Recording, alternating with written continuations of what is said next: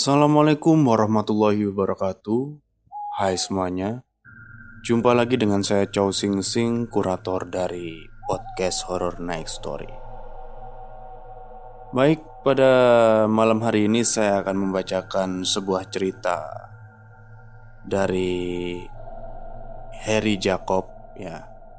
Mas Jacob ini pernah mengalami pengalaman mistis waktu berada di luar negeri, tepatnya pada saat dia masih menjadi mahasiswa sana. Oke, kita langsung saja ke ceritanya. Ini adalah cerita kisah nyata pengalaman saya waktu di luar negeri. Pengalaman saya waktu tahun 2004, saya sebagai mahasiswa di Kanada. Pada saat itu, saya melakukan studi di Vancouver, Kanada. Cerita ini diawali saat bulan April musim gugur. Saya bernama Yakob memutuskan untuk pindah ke apartemen bersama teman sekampus saya bernama Roni.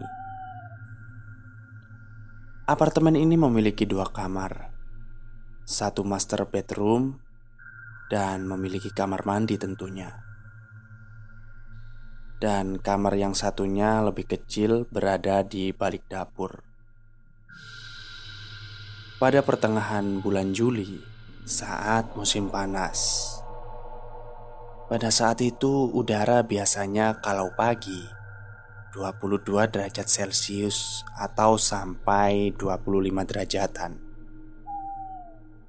Pada malam itu, saya bermimpi didatangi oleh perempuan berambut panjang dan mengenakan baju putih. Setelah saya dekati, ternyata wajahnya berubah. Yang awalnya saya lihat biasa saja, berubah menjadi menyeramkan seperti hantu Sodako. Sadako maksud saya. Saya terbangun. Ternyata suhu ruangan saya sangatlah dingin. Saya ketakutan sekali. Saya berpikir untuk pindah ke kamar Roni karena takut. Tapi setelah saya lihat jam menunjukkan pukul 7 pagi, pikiran saya mikir nggak mungkin jam 7 pagi udara sangat dingin sekali, apalagi ini kan musim panas. Saya mendengar di kamar sebelah Roni sedang telepon. Saya bisa mendengarkan dikarenakan di Kanada temboknya berupa drywall, jadi sangat mudah untuk mendengarkan suara. Setelah itu, saya dan Roni berangkat ke kampus bersama, naik mobil Roni. Saat di mobil Roni, dia bercerita kalau malam tadi dia mimpi buruk saya langsung nebak. Jangan-jangan kamu mimpi sodako Kata saya. Iya bener. Cewek rambut panjang, baju putih Terus di kamar mandi. Tapi Seluruh tubuhnya itu dilumuri dengan darah Gitu kata Roni. Setelah dia bercerita seperti itu Saya diam sejenak.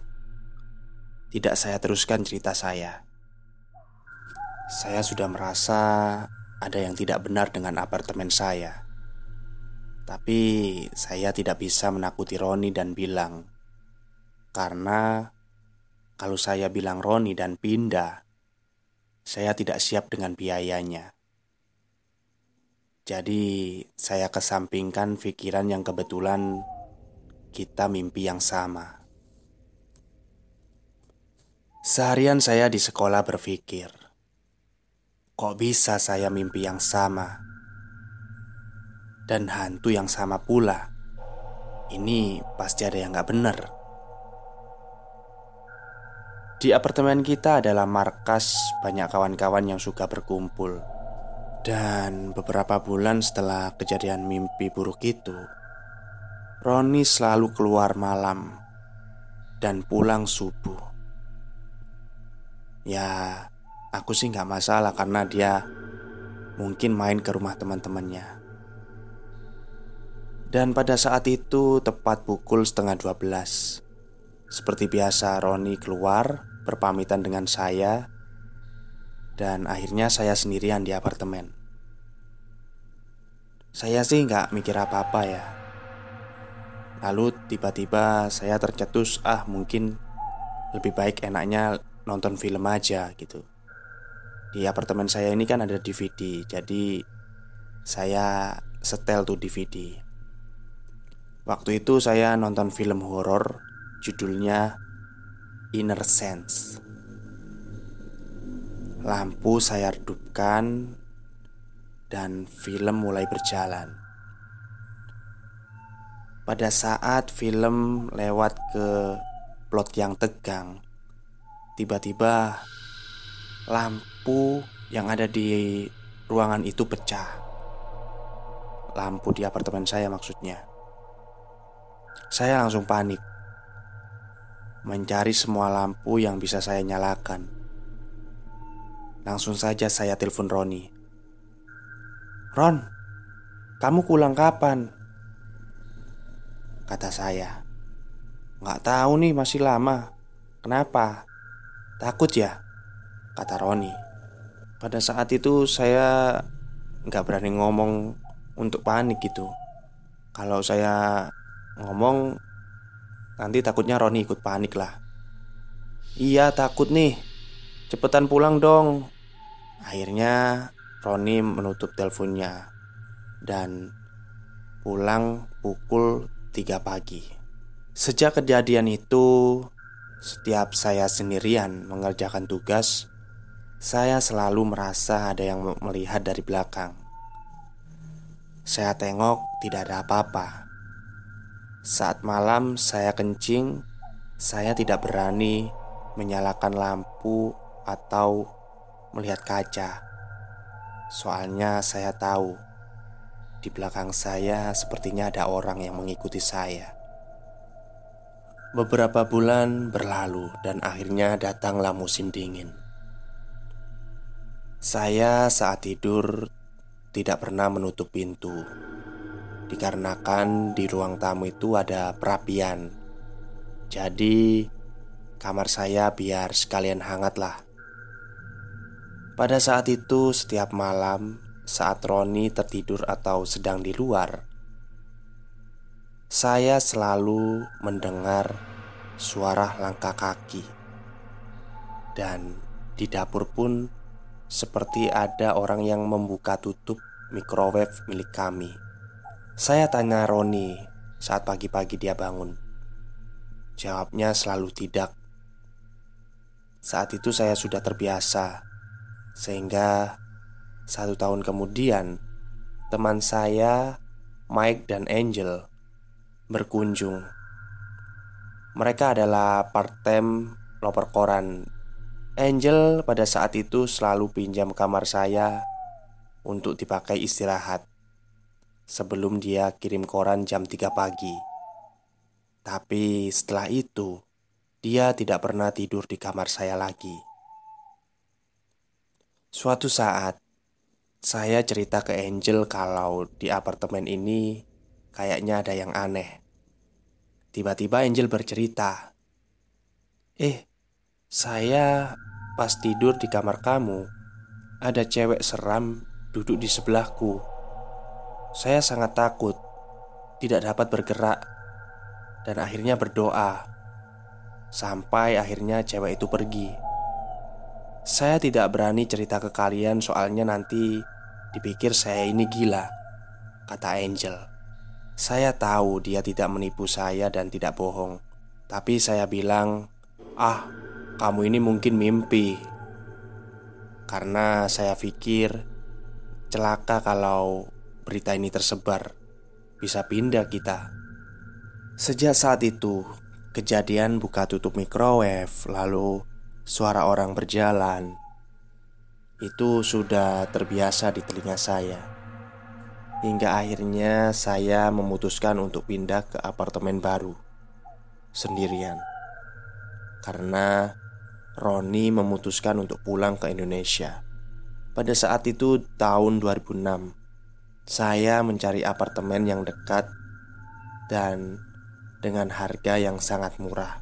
Akhirnya, saya mendapatkan apartemen yang menurut saya cukup tua. Waktu saya masuk hari pertama, saat mau tidur, saya merasa ada yang mengawasi saya, tapi saya tidak tahu itu siapa. Sampai akhirnya, saya tidak berani untuk tidur. Di hari kelima, pada saat saya duduk santai nonton TV sore-sore, dari belakang saya seperti di jawil atau di toel gitu ya. Saya kaget dong karena yang ada di dalam apartemen itu cuma saya dan saya sangat terasa sekali disentuh gitu. Akhirnya saya bercerita ke teman saya, Hungga. Saya memintanya untuk menemani saya tidur di apartemen. Akhirnya dia datang. Kita tidur di kamar yang sama. Sejak saat itu, saya bisa terlelap tidur. Tetapi besoknya, saat menyalakan air, bau busuk keluar dan ada kutu di mana-mana, termasuk di semua makanan. Kutu itu berwarna hitam seperti kutu beras dan itu membuat saya tidak nyaman. Seminggu berlalu, Hungga harus kembali ke kotanya. Malam saat Hungga pulang, saya sangat ketakutan. Akhirnya, saya putuskan untuk keluar kota seminggu. Lebih tepatnya, nggak keluar kota sih, balik ke negeri sendiri saya memesan tiket ke Indonesia. Saya pamitan sama manajer apartemen dan biasanya uang deposito hilang kalau tiba-tiba keluar dan putus kontrak. Tapi nggak masalah daripada saya stres ketakutan. Dan pada akhirnya saya putuskan untuk pulang ke Indonesia selama tiga bulan. Saat di Indonesia, saudara saya menikah dan kebetulan ada orang pintar yang membantu untuk acara tirakatan dan selamatan dengan cara kejawen. Ibu Sri namanya. Saya penasaran dan kemudian saya tanyakan tentang apa yang terjadi di apartemen saya yang ada di luar negeri. Tepatnya dua apartemen saya. Dan Bu Sri pun menjawab, di apartemen pertama ada tiga hantu. Hantu cewek itu berada di depan pintu masuk dan kamar mandi. Dia nggak suka ada cewek lain di rumah itu. Satunya hantu usil. Dia suka jalan dan memainkan peralatan dapur. Dan sang satu lagi itu dia suka mengintip di jendela. Tetapi mereka tidak jahat. Rumah adem pasti banyak yang ke rumah kamu, dan usaha pasti lancar. Saya tidak mengerti maksud Busri, dan kemudian dia melanjutkan apartemen selanjutnya. Yang apartemen selanjutnya itu hawanya sangat kental dan itu adalah apartemen tua. Dan di situ ada hantu yang jahat. Sambung Busri. Tanpa saya bercerita apa-apa, Bu Sri menggambarkan semuanya secara detail. Saya shock dan akhirnya saya yakin kalau saya tidak salah. Setelah saya kembali ke Kanada, saya memutuskan untuk tinggal di tempat baru. Sejak saat itu, setiap saya cari rumah atau apartemen di Kanada, saya selalu berhati-hati dan tanya orang pintar untuk memastikan tempat itu tidak berhantu. Oke, terima kasih kepada Mas Yakub yang sudah menyumbangkan pengalaman mistisnya kepada kami. Podcast Horror Next Story. Memang ya, setiap tempat tinggal atau gedung, jangankan gedung lah ya, pohon atau tanah itu pasti ada penghuninya. Maksudnya lahan ya. itu mesti ada penghuninya. Karena saya dulu juga pernah sih ngalamin orang tua saya. Jadi sekarang ini kalau kita beli tanah, keluarga saya ini ya, kalau beli tanah atau rumah itu selalu melibatkan yai atau ya orang pintar lah ya untuk melihat ada apa di tanah atau rumah itu. Karena itu juga bisa mempengaruhi rezeki kita, terus juga bisa mempengaruhi uh, mental kita juga. Ya ibaratnya kalau orang Cina ngomong itu feng shui ya, feng shui-nya lah.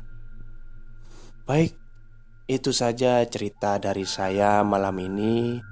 Jika ada salah kata saya mohon maaf.